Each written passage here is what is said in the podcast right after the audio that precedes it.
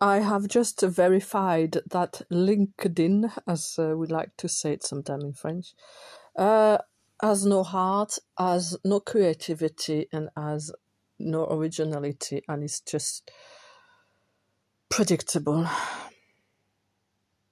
I put something poetic on there with a nice painting because I was fed up of hearing comments about, oh, AI is this, and the translator does this, and and uh, yeah, I just said it like it was.